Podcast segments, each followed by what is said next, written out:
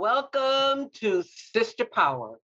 Women today are doing more than ever and deserve recognition.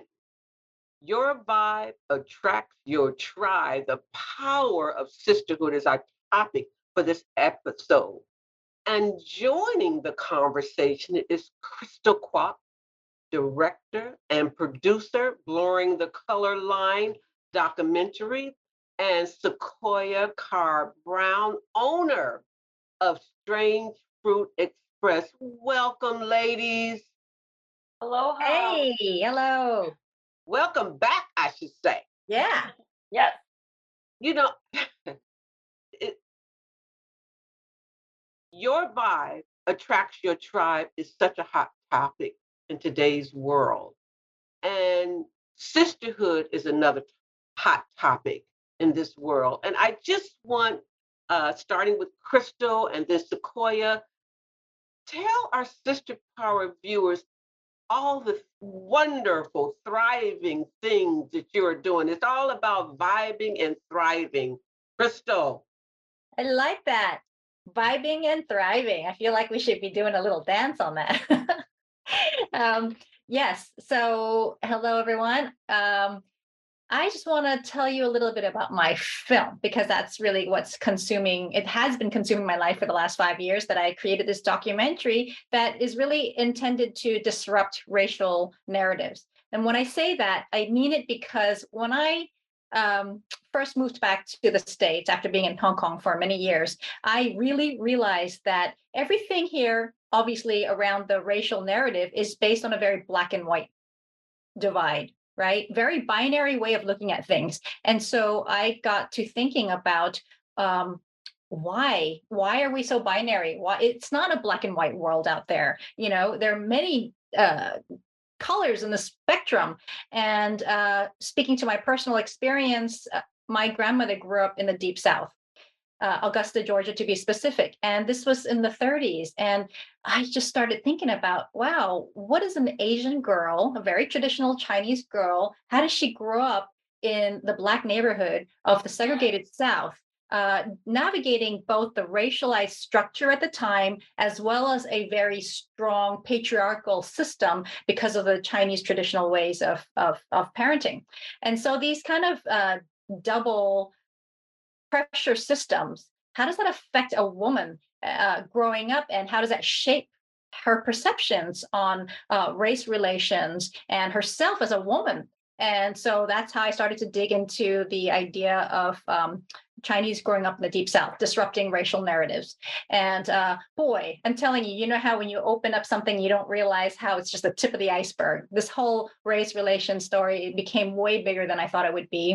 And um, it's it's it's opened up to speak to the the recent troubling aspects that I hope we can converse about today, which is the Afro-Asian tensions, but solidarity. I want to say it's both, right? Because sometimes media likes to frame it as if it were just a, an animosity that's deeply rooted in these kind of pitting against each other type of stories. But at the same time, uh, we've had a very connective history, uh, and it, it's very interesting. And I think it illuminates a lot of um, things that we don't see or learn in history.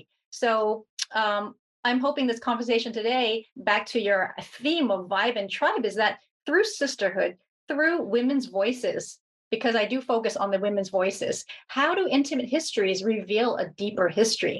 I think that's something that women come together and we have these kind of like intimate conversations.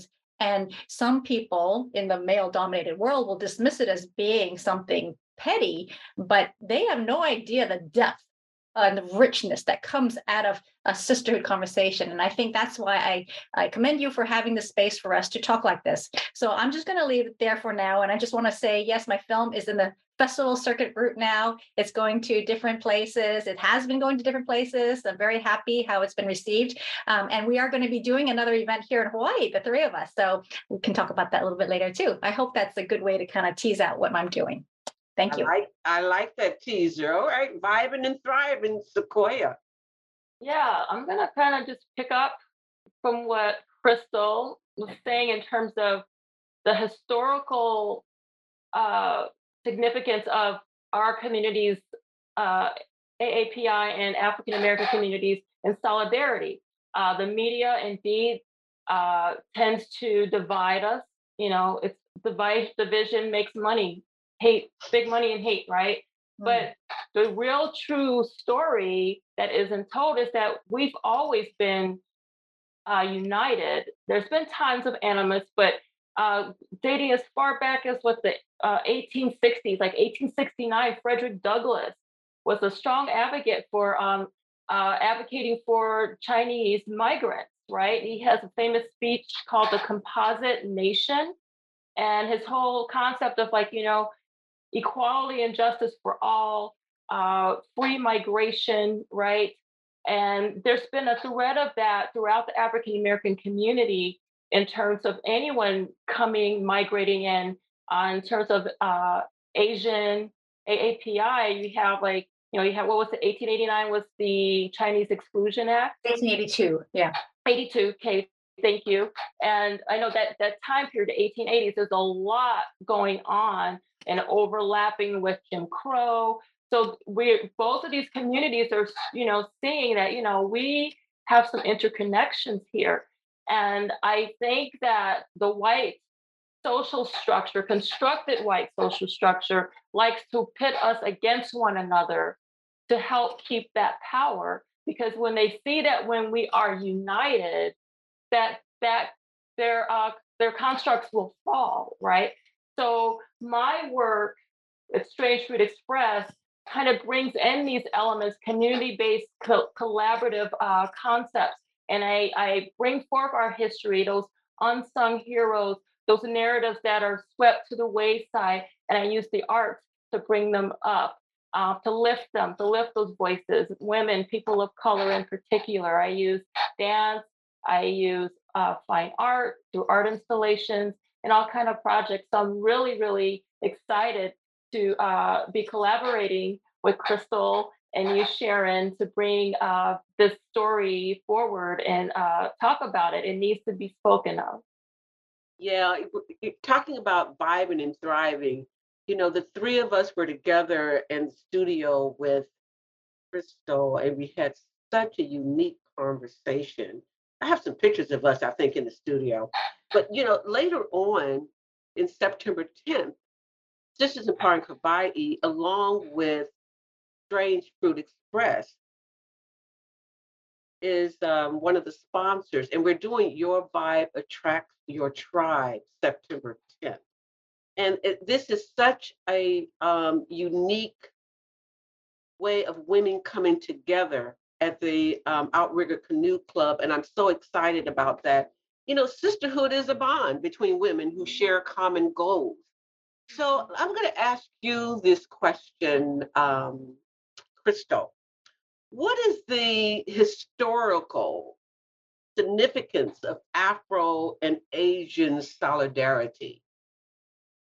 Okay, well, you know, piggybacking off of Sequoia's uh, mention of the historical eighteen eighty-two um, Exclusion Act, which really was a pivotal and the first and only real uh, legal uh, policy that forbade Chinese people coming over based on their race. And um, so that kind of like is the opening conversation of the Chinese immigration story in that sense of the racism against um, uh, Chinese. But so in my my particular research is that um, many people from China went to San Francisco as first immigrants, and then eventually some of them trickled over to different parts of the country to right make make a living. And um, they entered the Black neighborhoods of the segregated South because the white people didn't want to do business with Black people back then after the plantation life kind of fizzled out. And so there was a very interesting dynamic between the two cultures. And when we talked earlier about the both tension and um, friendships that kind of worked together, because there was a power structure, right? The Chinese were the storekeepers. They, they held the purse. And they made money off of Black people in the neighborhood. At the same time, some people claim it was a symbiotic relationship because they needed each other to ha- make the system work. But it's complicated, right? It's like, um, again, to Sequoia saying about how media frames us pitting each other, uh, uh, us against each other, is that how do, how do these, this past, How does this inform us today of these pre-existing kind of discriminations against each other? You know, where does it come from? And we don't think about the past informing uh, these tensions today, because we just want to build our own narrative over, um, okay, well, that case, oh, that violent case, that was because of the so-and-so, you know, um, it just, um, we, we want to tell the stories we want to hear. And I think that's, um, that's a, that's a weak way. It's harder to make the effort to understand each other's history. For example, I, in my film, I did not, when I interviewed this uh, this uh, longtime resident in, in Georgia, I didn't think about, if I were a Black person as a mother, I wouldn't have to worry about, so if I, as I was a Chinese, sorry, I wouldn't have to worry about my kids and the dangers of letting them go out and confronting police. Whereas if you were a Black mother, and then we talked about this before, and that type of fear and the way you have to educate your children, I didn't think about these things before. And so this ignorance gives me that kind of urge to need to grow out of my comfort zone of what I don't know. And we need to know about each other's cultures. We need to be in each other's seats to really empathize and to really figure out why we have these tensions. Yeah. Well, you know, you did bring, I'm glad you did bring that up, because just yesterday, uh, the policeman, two a.m. in the morning, opened the door and shot and killed this young Black man. He didn't know who was at the door. Breonna Taylor was asleep in her bed, and she was murdered by the policeman. Yes, these are the conversations Black mothers and Black fathers have with our children and on a daily basis. You know, you just have rules that you, you, because you want your children to come home alive. You know, our children are, are our heartbeats. But let me come to you, Sequoia. Um, how does being open to community-based ideas attract like-minded individuals to your tribe? Uh, a lot of it has to do with being uh, forthright um, and honest about who you are as a person, I think. Uh, I find it works well for me. And, uh, you know, you attend uh, events or you find projects where like-minded people uh, will be, right? Where you develop this kind of a kinship, right? And um, you can't close your mind to assuming or presuming that because they don't, someone doesn't look like you, that they don't uh, respect you or value who you are. Uh, took me a while to learn how to navigate those waters, because you can make, as Crystal mentioned, you can make assumptions and presume, you know, uh, that, you know, make general sweeping uh, uh, observations, if you will, that everyone that you, is white or A A P I is racist against you, or all the police are are going to kill you.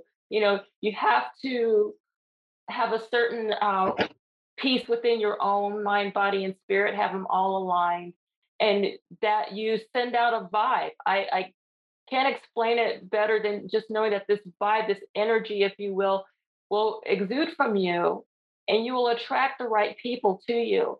Now, at the same time, when you're positive, like this basic science, you're like this negative, negative force, if you will, will try to come in, but you're able to recognize them and shun them off. Like I, I think Sharon and I, we've discussed this, you know, in terms of dealing and navigating through uh, racism in certain spaces. You can read somebody before they even approach you. You already know that they're going to try to attack you in a negative way. So you learn how to navigate through those, you know, those situations. So I find that overall being positive, knowing who you are as a woman, as in your culture, having pride in that, I think your energy will attract the right people to you, and you go to the right events, have discussions, be open, and um, your, your tribe will manifest. And I think that that energy, you know, Sequoia, you're onto something. It's it's really about energy, and that's something that you have to to develop, you have to work on. Yeah. Uh, you know, you, of course, people will have different energies, but then that positive energy comes from your value system, your core values, and the way you embrace life and things around you. And it really yeah. manifests. You don't have to speak, and you'll know if something yeah. is exuding, like you said, positive or negative energy. Mm-hmm. Yeah. And it's not about everyone being looking the same. No, not a lot of people kind of think that tribe means primitive, or you have to be all the same culture and ethnic ethnic group, but not necessarily, right? It's a it's that energy, it's that flow, and when you find it and you feel it, you know it. Yep. Mm-hmm. Yeah, my girlfriend used to say, "I heard you when you drove up," because that vibe is there, and you, it, it, and it comes with wisdom too.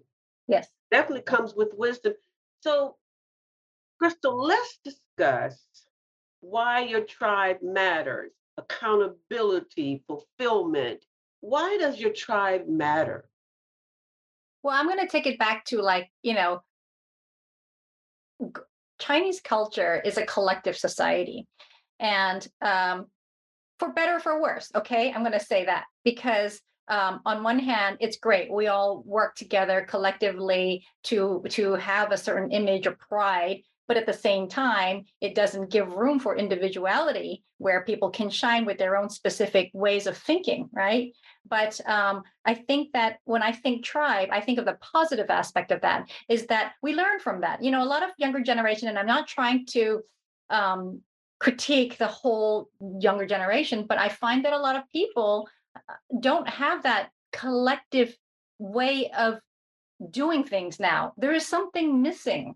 And that is why there are so many problems out there, because people are doing things for themselves. They're not thinking for, for uh, of, like, the village mentality is a beautiful thing.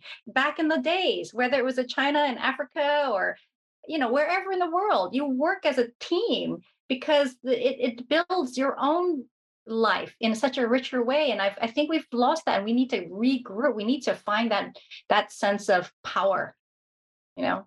Well, we used to say it takes a, it takes a village. Yeah. You know who said that too in my film? James Brown's uh, daughter, Deanna Brown, who I had the privilege of interviewing. She was saying, because uh, the, uh, James Brown worked as a, an errand boy for some of the grocery stores. And she says, you know, they all don't have to look the same, but, you know, it takes a village. And it was just a beautiful way of consolidating it. Oh, great. So true. So true. You know, vibes are just, it, it's, it's an emotional segment in our being, in our core. Our vibes. And so what you put out is what you get. And Sequoia, I want to ask you, are there, excuse me, other organizations working to unite Black, Indigenous, and people of color? Oh, very much so. Uh, we have uh, the Asian American uh, Advancing Justice, that's A A J C dot org. Um, so that's more on the domestic front. Um, they are very active in bringing the communities together, to understanding one another, various projects to uh, inform the community. And uh, and then we have on that tour of a, on an international front, it's uh, the Asian, Afro-Asian People's Solidarity Organization, and that's A A P S O R G dot org.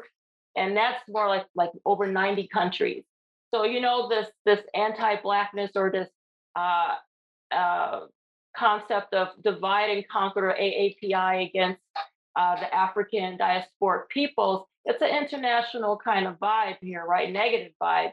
But um, so we have, you know, we have to fight it on so many fronts, not only like in the interior, amongst within our own circles, then domestically within our country, and then it spans out internationally, unfortunately. But there are organizations home and away who are working to uh, resolve that and to dispel that that old colonial myth that you have to divide everyone up and bring in countries that have been colonized to, uh, to indoctrinate them with constructed state of whiteness to become anti-Black, or to even just to, um, to not even Uh, love their own culture and take, you know, not use their own language and feel shame, right?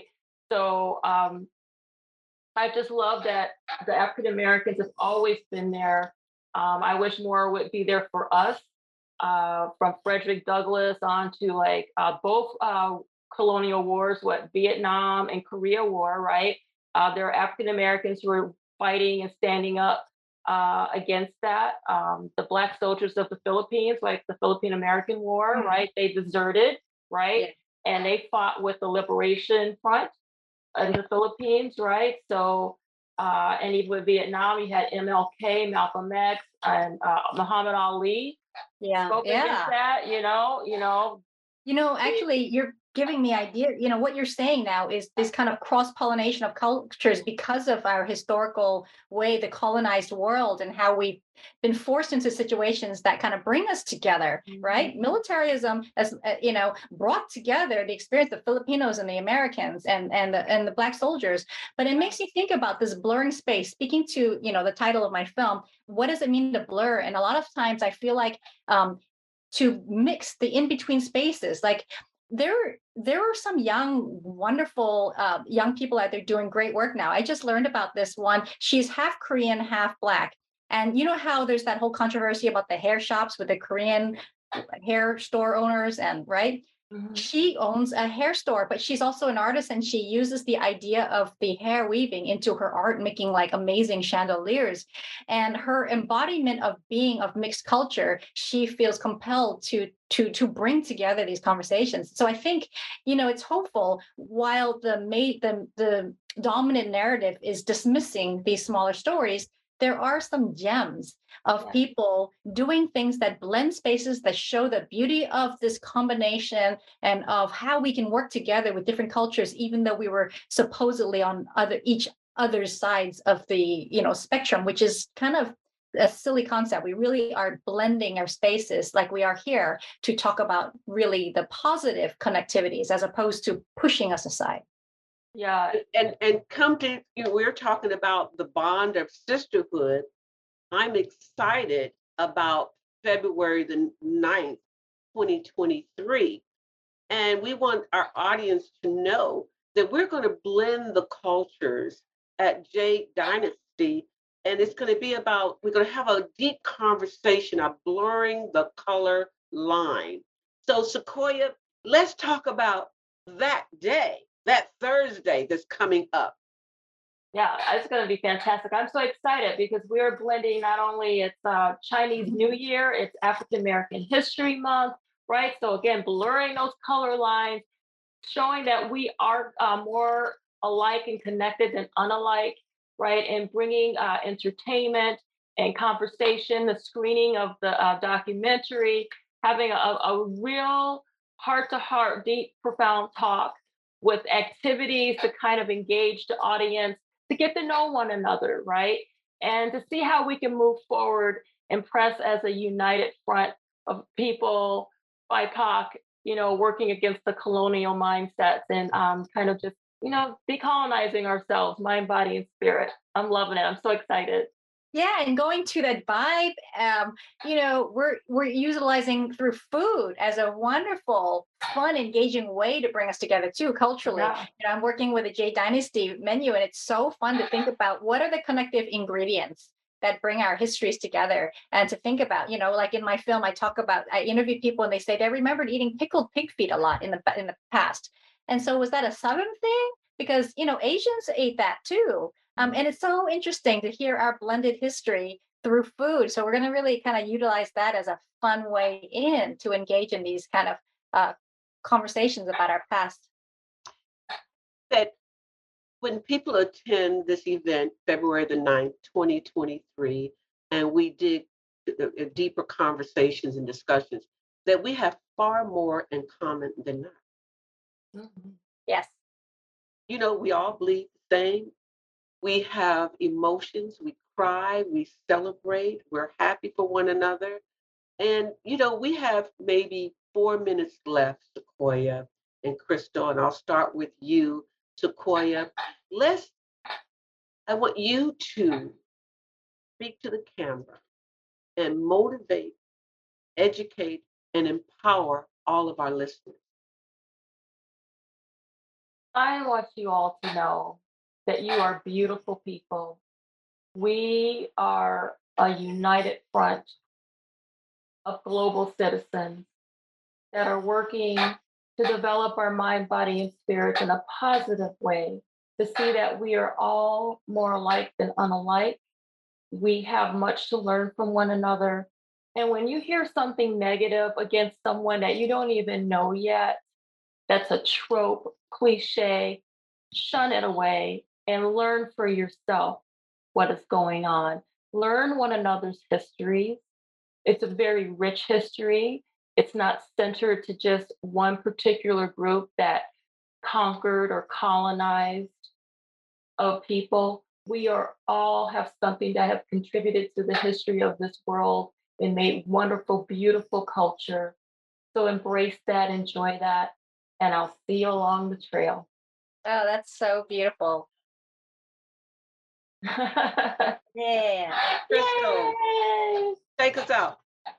Man, she said it all. Uh, well, just, uh, you know, because I also teach a course in women and film at U H, and I talk to my students and I think about going back to questioning things, to never take things as face value, because there's a con, there's always a context to how something's framed. And I think we need to be critical um, learners, and you don't have to be in school to do this. We are, as we uh, embrace, when we look at social media, for example, all this bombardment of information, to really be, have a critical view of who's framing something and what, who, who's setting the standard for what um, defines us.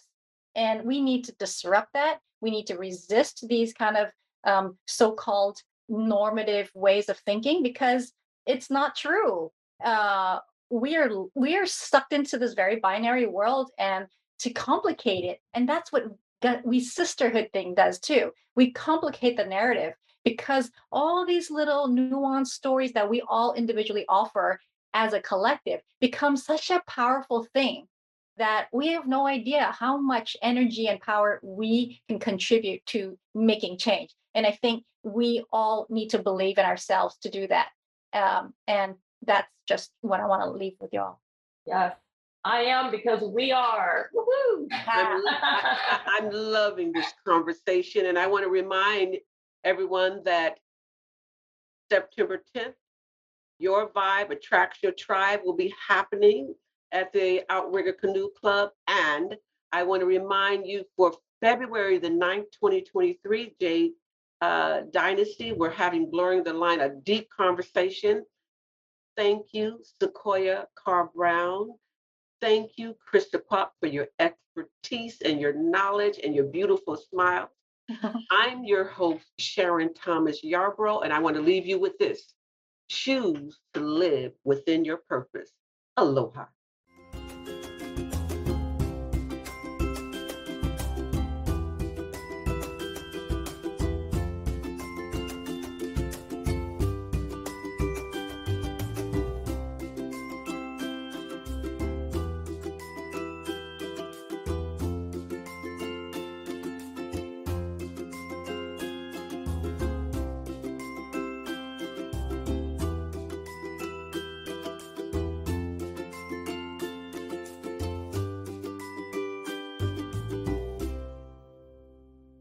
Thank you so much for watching ThinkTech Hawaii. If you like what we do, please like us and click the subscribe button on YouTube and the follow button on Vimeo. You can also follow us on Facebook, Instagram, Twitter, and LinkedIn, and donate to us at think tech hawaii dot com. Mahalo.